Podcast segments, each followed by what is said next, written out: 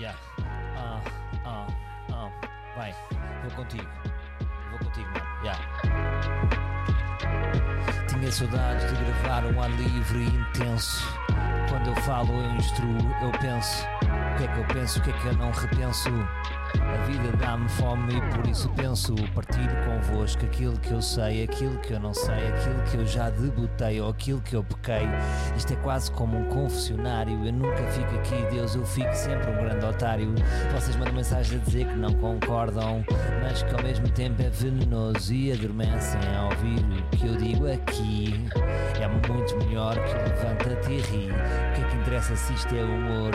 Aqui de pele, carne e osso, Salvador. Apresento-me para vocês com 97% de verdade. Já sabem que os 3% é uma inverdade. O esforço para ser verdadeiro é muito complicado, mas aqui temos feito um caminho certo e errado. Eu tento ser o mais verdadeiro possível e vocês perdoam-me por ser o mais impossível. Agora vou terminar porque isto é um improviso, se bem que já tive um arrepio e já tive um sorriso. Por isso paro, porque isto era só um teste. 1, 2, 3, 1, 2, 3, teste. Sou uma peste. Este era o que rimava com teste. Yo, bem-vindos ao episódio 236. Como é que estão os meus chapões? Como é que estão os meus vikings? Está-se bem? Estou aqui a beber um bom copo de vinho para festejar este meu regresso. Um regresso que é para ficar, um regresso que talvez eu possa aqui apresentar como uma nova temporada do Ar Livre. Vamos embora, back to the roots. Para quem é livre, para quem é livre desde sempre, sabe que esta música, esta faixa um dia saiu num improviso e pensei, por que não ser um novo jingle? Depois pensei, não é longo demais, mas ao mesmo tempo agrada-me, porque não sei o que é que se passou neste improviso, mas é exatamente isto que é o Ar Livre. E agora não tinha aqui à mão nenhuma melhor maneira de restrear um jingle e achei que esta era a melhor, porque no fundo eu já há muito tempo pensava em usar isto como jingle, mas pensei que não faz sentido porque é um minuto e porque era um improviso e porque estão ali equívocos, mas no fundo é exatamente aqui no Ar Livre. Portanto, vamos para a frente com este novo jingle, nesta nova temporada, episódio 236. É engraçado que eu paro, mas depois quando volto sinto-me um original gangster dos podcasts, porque eu paro e começo, e quando eu volto tenho bué episódios, não é? Eu tenho 236 episódios, pá. Portanto, há vários podcasts que vão ficando pelo caminho e eu posso parar e quando volto dá a sensação que sou um podcast regular, quando já não sou. Portanto, eu devo aproveitar este banco de antiguidade para regressar e agora ver se não sou parvo e fico aqui mais tempo regular, porque também qualquer dia o banco acaba-se, não é? Nem sempre eu vou ser um gajo que tem 236 episódios. E que isso é um número ainda interessante, porque qualquer dia já não, qualquer dia já a média dos podcasts são de 500 episódios e eu já sou um parvalhão que desistiu do podcast. Portanto, grandes coisas que tenho para vos dizer. A primeira é que estou nas novas instalações do Ar Livre. Foda-se, malta, consegui, caralho. Consegui erguer a minha própria casa. 1 ano e 3 meses de obra, 8 meses de licenciamento e aqui estou eu. Numa das divisões, a divisão estúdio, que é onde se cria aqui este vosso podcast. Estou muito feliz e queria dar aqui um props às pessoas que fizeram esta casa. Não tenho nenhum acordo, eu não sou esse género de pessoa, vocês sabem, não faço parcerias para a minha vida pessoal, portanto, vocês sabem que isto vem de um sítio fixe. Eu vou dar aqui um props à construtora da casa. Porquê? Porque normalmente ninguém recomenda. A minha vida foi toda assim, quando eu iniciei este processo. Pá, por acaso sabes aí de alguém que construa, tu que a procurar? É pá, não. Pá, podia-te propor o meu, pá, mas depois não correu nada bem, infiltrações, pá, não te aconselho, não sei. Estás por ti. E eu estou a dar este props, esta dica, a todas as pessoas que vão iniciar uma obra, metam na vossa lista de construtoras Speisse. S-P-E-I-S-S-E. Próprios para o Gonçalo Nobre da Veiga, que foi quem me vendeu este sonho de dizer, confia em mim, nós vamos fazer a casa. Acreditei nele, transferi-lhe dinheiro sem assinar nada numa base de confiança. Porquê? porque ele é casado com uma amiga da minha irmã e ele chama-me Tuca, isto como no coração. Pá, um gajo que me chama-me Tuca, que me conhece a minha alcunha, há aqui uma proximidade. Portanto, provas para o Gonçalo que tudo o que ele me vendeu e prometeu foi verdade. Depois para o Miguel, que é aquela bulldozer que arrancou com o projeto e que construiu, que era aquele homem sério que vinha aqui e disse que isto ia passar assim e assim, e assim foi. E depois um ganda props também para o Bruno Bento, que é um doce de pessoa, que é daquelas pessoas que tem um sorriso e que posso sempre contar com ele, ligo-lhe, ele tem sempre uma resposta. E pronto, agradecer à minha construtora. De repente aqui vocês estão a pensar, bem, este gajo também é apaixonado pela construtora, malta, porque isto foi a minha vida, não é? Eu não vos tenho contado, mas isto tem sido a minha dedicação. Ver aqui se a janela está bem, se a escada está bem, se são estas janelas, se não são, se o parapeito está bem, se está tudo correto. Portanto, estas pessoas têm tido um papel na minha vida. Pesquisem esta construtora, estes gajos são bons, sabem o que fazem e são honestos. Fico muito contente e aliviado de poder-vos recomendar. Segundo props, para o meu fiscal, yo, Zé Duarte, vai estar uma nova cena, em vez de ser hip-hop, e aí para o Raul... Margem Sul, aí, que produziu o álbum, Raul do O. Não, isto é sobre a minha casa. Props para o Zé Duarte, da fiscalizadora Agreen. Acho que é assim que se diz, Agreen. A-G-R-E-E-N. E pá, que é um homem clássico, um homem sério. Um homem que parece o Isaltino Moraes, mas é sério. Tem esta particularidade. É o Isaltino Moraes sério. E era aquele homem mais velho que me deu força aqui nas minhas preocupações, a descansar as minhas preocupações. O que é a figura do fiscal? Não sei se já expliquei aqui, porque é uma coisa estranha também. Quando entrei neste mundo das obras não percebia bem, mas é basicamente o mesmo. Isto, imaginem que eu vou a um restaurante e eu não tenho bem conhecimentos e peço um bife Wellington, mas depois eu sei lá se eles não fazem um bife de gato. É preciso um fiscal para me dizer assim: ó senhor Salvador, eles estão a fazer um bife de gato, então o senhor pagou isto, o senhor tem que ter o que pagou. O gato para trás. Está aqui então o Wellington. Portanto, Zé Duarte, props. Que isto foi tudo uma equipa. Ou seja, há uma construtora, há um fiscal e há um arquiteto. E os meus parabéns finais. E o meu agradecimento e a minha recomendação. Que isto é uma recomendação que eu estou a fazer, não é? Portanto, podem consultar estas pessoas. Para as vossas... Vão da minha parte. Na boa. Eu por acaso devia ser como a ACP. Já pensei nisto, imaginem. Não sei se vocês sabem, a ACP é uma espécie de seita e tem descontos para tudo. Eu sou cliente da ACP. Então, tem descontos em todas as gasolineiras. A minha energia tem a ver com uma parceria que a ACP tem. Imaginem no ar livre ter descontos para isto tudo. Devia fazer um cupão 10 de Salvador, destas minhas dicas. Mas pronto, não é disto que se trata. Trata-se de, no meio das obras, como vocês sabem, é um filme. Acho que é a percepção. Se houvesse um vox pop na rua, é fazer obras corre bem ou mal. Acho que a estatística seria 70% de votos de que corre mal, porque é a experiência que as pessoas ouvem. Por isso é que eu vos estou a dar aqui a minha experiência, para se vocês estiverem às escuras ou se estiverem a fazer uma obra, sejam de onde forem do país, estão aqui as minhas recomendações. E a minha recomendação final vai para o meu arquiteto, para que é um gajo como deve ser. Respect, chama-se Pedro Ricciardi. Conheci através... Imagina, isto foi conheci-o na pandemia, ele tinha acabado de vir de fora, ele morava em Nova Iorque, teve lá muito tempo a ser arquiteto, a exercer a sua arquitetura, não é? E depois veio para Portugal e conheci-o, tivemos ali uma química. Na altura não estava muito contente bem com a solução, não estava, e ele pareceu-me assim, pareceu-me um gajo confiante e apaixonado no que faz. Apostámos no gajo, pá, muito fixe. O que é que eu gostei no gajo? Isto também tem a ver com sociologia, com pessoas, não é? Com a falar de pessoas, não é? Ele estava sempre à frente deste projeto, como se o projeto fosse mais dele do que meu. Isso é que agradou-me. Para uma pessoa como eu, que gosta de delegar e que não era especialista nisto, sentir que alguém gosta mais deste projeto do que eu, epá, é um descanso. Quase que às vezes me sentia, sabem, na faculdade, aquele gajo que se junta ao grupo e só assina. Estou a exagerar, mas ele era o gajo que levava o projeto para a frente. Pronto, comprar as guerras com os construtores dizem que ele é chato, mas eu fico contente porque se os construtores dizem que ele é chato, quer dizer que ele está a lutar e está a exigir. Eu lembro-me das tantas que o Gonçalo, uma vez falámos, que é um dos sócios da Speisse, disse-me: pá, ó Salvador, mas é que vocês pagaram bitoca que era lá em Rosta.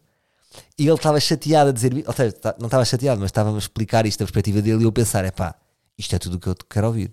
Um arquiteto que eu estou a pagar bitoque, ele estava a fazer lagosta. Mas pronto, não era bem assim, é ali entre o bitoque e a lagosta. Portanto, Pedro Ricciardi, pesquisem também, ele chama-se PRA, PRA, arquitetura, pesquisem. Pá, um gajo que eu tenho a certeza, mete as mãos no fogo, que tudo o que ele vai fazer bem. Não tenho uma dúvida nenhuma. E deu aqui um toque artístico à minha casa. A minha casa eu considero uma pequenina obra de arte, na minha modesta opinião. Pronto. Um dia convido-vos a todos a virem cá ver a casa. E com isto, já 10 minutos de episódio, estou super excitado. Deixa-me beber mais um gol do meu vinho. Um gol. Ora, vamos já à chapada cultural. Chapada cultural. Ser livre, sem ar, é como cultura sem chapada. Olha, em primeiro lugar, eu uma vez falei-vos aqui da minha letterbox. Não sei se depois chegámos a desenvolver isso. Porque eu depois pensei, não tenho muito interesse. Isto é um bocadinho como o meu gosto por cinema, é um bocado como o meu gosto pelo Sporting. São coisas íntimas, em que eu não sou um grande especialista, mas sou um grande apaixonado. Também não tenho um interesse em que me sigam como se eu fosse uma referência nestas áreas. Mas se quiserem, eu tenho aqui o meu diário, no Letterboxd, que basicamente é... ou seja, são todos os filmes que eu vejo, ando aqui a pôr. Pá, e tenho que pôr aqui, e a minha recomendação, esta minha chapada cultural de hoje, pá, vai para um filme que eu adorei. Adorei mesmo. Gostei imenso.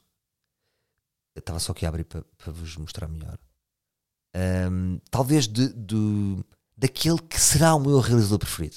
Eu cheguei à conclusão que tenho um realizador preferido, e é o Paolo Sorrentino, italiano. Pá, e este gajo faz filmes inacreditáveis.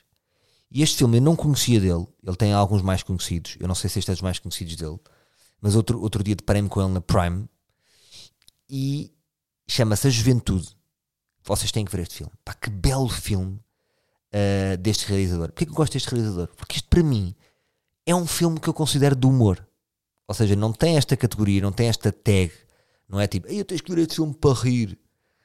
Mas é o que eu considero, imagina, se eu um dia sonhava em realizar um filme. O meu sonho era realizar um filme assim, é exatamente. Imagina, acabam o filme, estão bem dispostos. O filme é profundo para caralho. Tem drama, tem cenas marcantes, trágicas. E é um filme com humor, pá, muito requintado. Um humor estético. Não sei se existe este conceito, mas o humor estético no sentido em que há uma grande qualidade cinematográfica que normalmente não está, esta qualidade não está anexada a filmes de humor, e ele anexa aqui de uma maneira incrível. Portanto, se puderem, pesquisem este filme A Juventude, do Sorrentino. Chapada cultural. Queria falar um bocadinho com... desculpa, ainda está. Estou um bocado excitado. É como cultura sem chapada. Um abraço para o Almada. Para o Almada não, pá, confundo sempre os dois. O Mário, desculpa. Confundo às vezes o Mário Vegas e o Almada. Os gajos são fedidos, têm um estilo parecido. Queria falar um bocadinho de queijo fresco. Apercebi-me do seguinte. Vem um queijo fresco para a mesa. Em primeiro lugar, nem sempre vem queijo fresco, não é? Eu fico muito feliz quando vem um queijo fresco. Quando vem um queijo curado, é aquele gestinho que nós fazemos com as mãos, sabem? Fazemos aqui uma mãozinha e dizemos: tem uns queijinhos e umas entradas. Normalmente vem um queijo curado, vem uns peizinhos, vem um queru, vem um paté. Agora estou a ir ao meu imaginário mais antigo, não sei se me tem vindo muito isto. E por vezes vem queijo fresco. Epá, eu adoro quando vem queijo fresco sem eu pedir. É tipo, pô, estes gajos conhecem. Estes gajos conhecem. Eu adoro um queijo fresco. É fresco, é um queijo que se diz que faz melhor, não é? Os médicos recomendam um queijo fresco. Um bom queijo fresco. Depois tem aquela argolinha que asfixia o queijo, mas o queijo sai cá para fora também. Tipo, foda-se. Asfixia, mas eu também estou. É uma espécie de... faz-me sabem aqueles cabelos de meio afros com bandelete que saem para fora? É um bocado como eu vejo um queijo fresco. Senti que agora disseram assim, caralho, tinha saudades deste gajo. É estas merdas que este gajo é bom, não é? A dizer merda. E apercebi-me, epá, de uma coisa que já me tinha apercebido há muito tempo, mas que o outro dia para mim foi muito claro. Que foi, há vários tipos de pessoas a comer queijos frescos. E eu sou a anaconda, não é? Portanto, o queijo fresco veio para a mesa, eu tiro a argola, onde é que está o queijo fresco? Já não está. Sou uma mistura, sou um anaconda mágica, porque desapareceu. E depois, portanto, vem o queijinho fresco, eu faço a minha anaconda, comi o queijo fresco, porque adoro, e o queijo fresco também vai, não é de mastigar demorado, não é? Aquilo quase que é um bocado um pudim flan, não é? É o pudim flan dos queijos, queijo fresco. E não é que dou por mim às vezes, tipo, já eu acabei com o queijo fresco, já estou a pensar, queria mais um queijo fresco, mas calma, Salvador, calma. Ainda vem um prato, ainda vem uma sopa, se calhar. Não preciso estar a comer dois queijos frescos. E quando à minha frente tenho doutores, que não há outra forma de dizer, que fatiam o queijo calmamente. Eu comi, eles estão, neste momento está tudo fatiado. Está fatiado 3 para a esquerda, 3 para a direita, numa espécie de tombamento perfeito do queijo fresco. Puseram sal, estão a pôr pimenta. E preparam-se, ou seja, confeccionaram um queijo fresco. Quando eu o comi todo. Quando eu tenho isto à minha frente, para mim é um epicurista. É uma pessoa que liga aos grandes prazeres da vida, que aprecia a vida. E eu engoli o queijo fresco. O que é que isto diz de mim? Isto diz de mim que eu engulo a vida e há pessoas que a apreciam.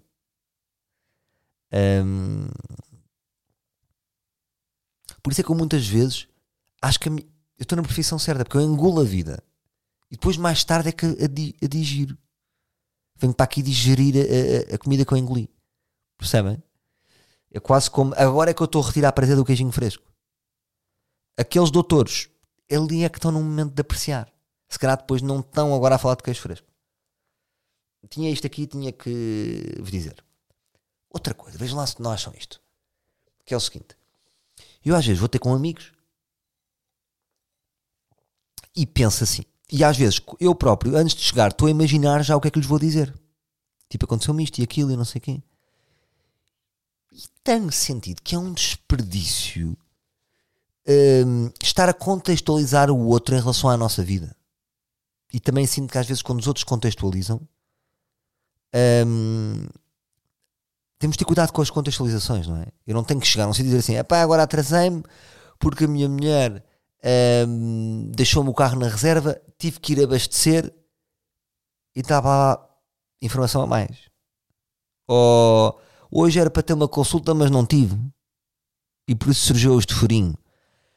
Eu acho que com o passar da vida, eu acho que nós devíamos ter cada vez mais atenção ao texto que dizemos. Não quero que vocês percam a vossa naturalidade, mas também não quero que vocês cansem os outros com textos em vão. Nós temos de ter respeito pela atenção dos outros. Porque os outros têm a sua vida, têm mais amigos, têm trabalhos, estão-nos a lidar um tempinho. Epá, vamos cansá-los com aquele texto. E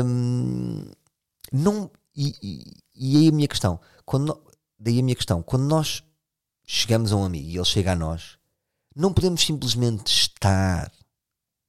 E depois nasce um tema sem a necessidade de estarmos a preencher contextos já pensados anteriormente.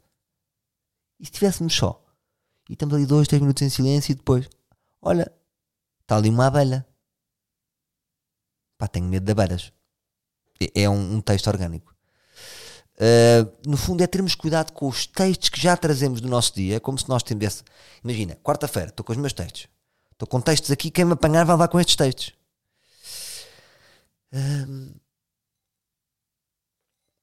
Porque é que me acontece? Às vezes desinteressa-me também muito esses textos.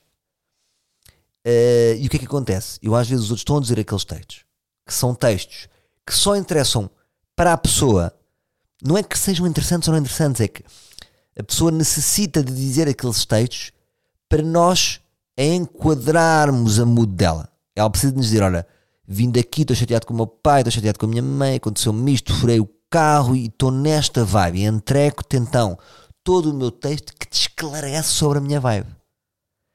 E a pergunta é se nós não podíamos ser mais misteriosos e não nos sentíssemos na obrigação de entregar a nossa vibe, a papinha toda feita. Deixa o outro descobrir a tua vibe. Ou então, porque até ficas refém da tua vibe. Se vais dizer que a tua vibe, que estás a ter um dia de merda, já vais estar num ciclo, vais levar a mesma vibe que tu não querias ter, então estás a contar para quê? Percebem o que eu estou a dizer? Vamos deixar fluir mais. Porque é que me acontece? Eu muitas vezes não consigo focar no texto das pessoas porque não tem mesmo interesse. Porque se eu disser assim, por exemplo, imagina, porque às vezes acontece nós vamos falar do último textinho que está na nossa cabeça, que é, acabámos de falar com o canalizador, encontramos um amigo, então estás porra, estive agora a falar com o canalizador, o gajo, sabes que estes gajos agora não há canalizadores, liguei a 8 gajos para ir lá a casa, não foram, não sei quem. Então entregamos esse textinho que não, ou seja, nós entregamos no fundo o que está no nosso cérebro. É quase como se o outro nos dissesse olá e nós metêssemos um estetoscópio que conseguisse ouvir voz e o outro ouve. É quase como se o outro apanhasse a música que nós estamos a ouvir. E eu às vezes não consigo focar nesse texto, então começo a focar noutras, por exemplo, começo já a reparar e observar, porque me interessa mais os maneirismos da pessoa enquanto está a contar essa história, por exemplo. E muitas vezes sinto-me a fazer uma teatralização de interesse sobre uma história do outro, que é um problema. Ou seja, se a história não... é fedido, se é uma história que realmente o próprio diz assim, porque conta isto, isto não é interessante, eu próprio vou, se reconhecem que eu vou ter que fazer um esforço para me parecer interessante. Mas este ano, vai ser um ano de mudança para mim. Este ano vai ser um ano de mudança para mim. Eu tenho sido muito querido para os outros e eu gosto muito dos outros, e sou querido para os outros, mas este ano eu vou ser mais fiel às minhas sensações. Ou seja, isto não é agora uma... Este ano vou ao ginásio, eu este ano vou lutar por isto. Depois posso falhar redondamente, não é? Mas vou lutar por... aceitar que o que eu estou a sentir não faz de mim má pessoa, no sentido que é tipo, queres ir ali comigo? Não, por acaso não me apetece muito, ponto final, gelo. Porque é que não querer ir não é um motivo suficiente, e tem que, o meu não tem que vir com diplomacia para não magoar. Claro que não queremos magoar os outros com os nossos nãos. Mas também excesso de diplomacia pode-nos quebrar a nós por dentro. Portanto, porque eu, por exemplo, tenho fair play, tipo, olha, queres ir jogar vôlei? Não. Percebo? Porque realmente é... Pronto, agora fui para aqui. Mais outra coisa, que por acaso está aqui interessante, hoje está aqui interessante, que é o seguinte... outro dia fui a um sítio de pregos e o senhor não tinha 2 dentes e aquilo puxa-me o restaurante logo para baixo. Porquê? Porque eu percebo que é caro, é caríssimo pôr dentes, nós sabemos disto, mas mete o restaurante para baixo no sentido em que, se este senhor não tem 2 dentes, você é muito mal, mas depois dizem-me vocês estão errado, não tem 2 dentes, e também os outros não estavam muito limpos. Porque podia ser o caso de não tem 2 dentes, não há dinheiro, e os outros estão irrepreensíveis. Não tem 2 dentes e os outros estão tão sujos como quem diz, qualquer dia vai um juntar-se aos outros 2. Pronto. E eu penso assim, se este senhor está sujo dos dentes e trabalha aqui, este sítio aceita a sujidade. A higiene não faz parte do profissionalismo, sobretudo num restaurante. E eu, como sou um bocado germofóbico e hipocondríaco, penso logo, não. Isto aqui, ou vocês acreditam que pode haver um empregado de restaurante com os dentes sujos e que o restaurante seja repreensível de limpeza? Se fosse repreensível de limpeza, o próprio dono fazia fazia com um paninho e com um bocadinho de cifre branco lavava os dentes do empregado, porque faz parte. Fui mal, mas é o que eu pensei, não me julguem. Ou julguem-me, pronto, julguem-me. Mas se é só para dizer o lado bom, também foda-se. Ah, tenho aqui uma merda, eu há uns tempos pensei em fazer um espetáculo chamado Classe Alta, que era um roast aos betos, não é? Porque eu sempre me considerei um beto dissidente. Em que sentido? Porque eu sou beto oficialmente, não é? Vocês sabem, vocês nem me deixam não ser, porque eu quero não ser, mas vocês relembram-me que eu sou. Mas sinto-me dissidente porque eu sou um bocado contra alguns valores dos betos. Há alguns valores da cultura beta. E uma coisa que eu vos queria dizer, que é o seguinte, que é, muitas vezes vem-me parar a mim, eu não sei, este tipo de conversa, que é, há algumas pessoas que são deslumbradas socialmente e que, não nascendo no meio de betinhos ou de uma classe social x patatá, querem pertencer e depois sentem a frustração de não pertencer. E isto a mim sempre me fez confusão, mas isto existe muito e contam muito isso. Ah, não sei quem, pá, é um bocadinho deslumbrado e pá, quer pertencer ali, estás a ver? E depois eles fazem e depois... não se sente bem ali, não é dali, mas queria ser dali, pronto. O que é que eu vos quero dizer? O que eu queria dizer é isso. Malta, nunca se deixem enganar pelos betos. Os betos faliram. Os betos, no geral, faliram. Em primeiro, financeiramente, e em segundo, em valores. Ou seja... sem querer generalizar, mas generalizando, há uma grande fatia de betos, muito fechada, com valores de facto, que não são, eu nem vou dizer se são bons ou são maus, na minha perspectiva não são interessantes. Há muitos betos que não são interessantes. E o que é que acontece?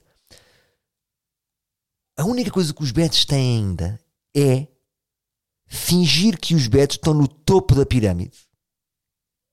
E que se vocês não falam com aqueles códigos, vocês não pertencem. E há qualquer coisa que os betos têm há muitos anos que conseguiram trabalhar, que é, fazem os outros sentir-se inferiores. Isto é uma coisa que os betos foram desenvolvendo. Assim como há tribos que foram desenvolvendo os tapetes e tapeçaria, os betos são muito bons em fingir. Nós é que percebemos disto. Quem não tem estes códigos, quem não fala assim, quem diz determinada palavra, quem por exemplo diz papá, quem diz papai e mamã, está alto para os betos. Então, os betos são profissionais em sublinhar, sem que vocês percebam, inferiorizando-os.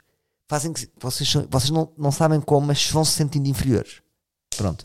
E é que eu vos queria dizer isto. Quem está dentro e está a dizer aqui o segredo é, tudo o que os betos têm é isto. Os betos não têm mais nada neste momento. Não têm grande inteligência. Não têm assim uma vida tão interessante. E tudo o que eles têm é ainda fingirem que estão no topo da pirâmide e que vocês não percebem as cenas e que eles é que sabem. Como, por exemplo, uma das coisas dos betos é os novos ricos. Ou seja, os betos que já não têm dinheiro acusam os outros de ser novos ricos. Que acusação é esta?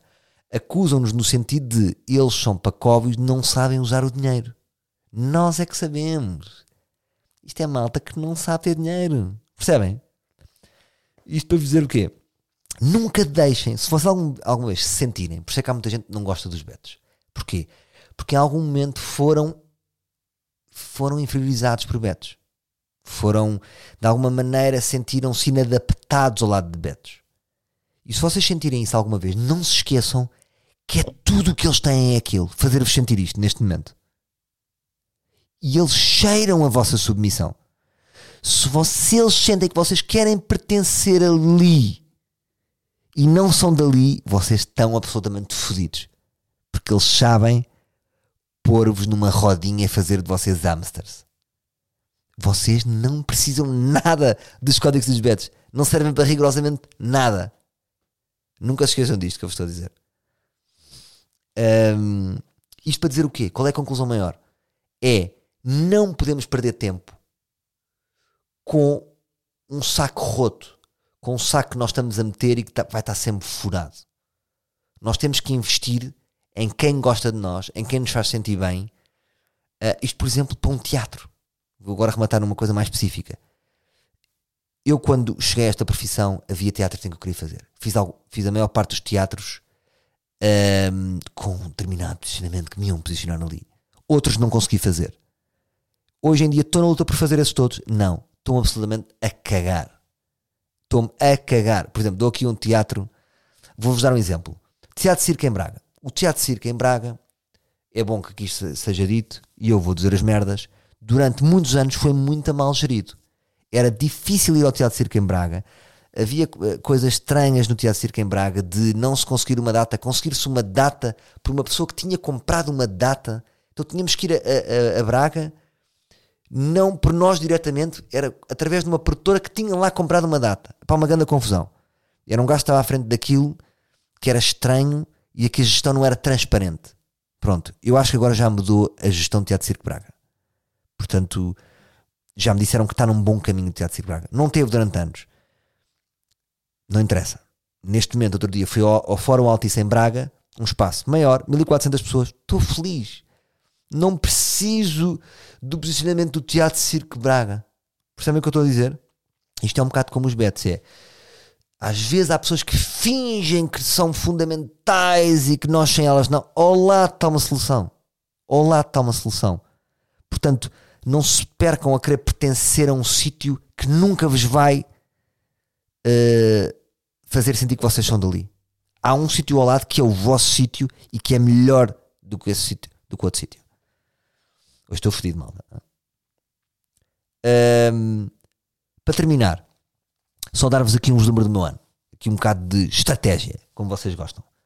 Pá, eu nos últimos 2 anos estive a semear um ano que eu chamo de Season 2. O que é que se passa? Fiz a Plin 1, fiz a Plin 2. Fiz o Sou Menino 1 para a RTP. Vou fazer o Sou Menino 2. São os primeiros a saber. Que se foda, Salvador, estás a dizer isto. É pá, estou. Não espalhem, se faz favor. Estou-vos a dizer a vocês, vai haver Sou Menino 2 na RTP. Rap de Peixe, fiz a primeira temporada, vou estar na segunda. Portanto, de repente semeei e agora estou a fazer a segunda temporada de tudo. Portanto, vai ser um ano de que vou andar a filmar por aí. E este ano depois estive ali a ver o meu ano. Então o meu ano vai ser Sou Menino, Rap de Peixe, vai ser ar livre. Vou apostar forte no ar livre. E vou apostar também no Instagram. Vou estar mais soltinho no Instagram. A fazer, sem pensar. Epá, caguei.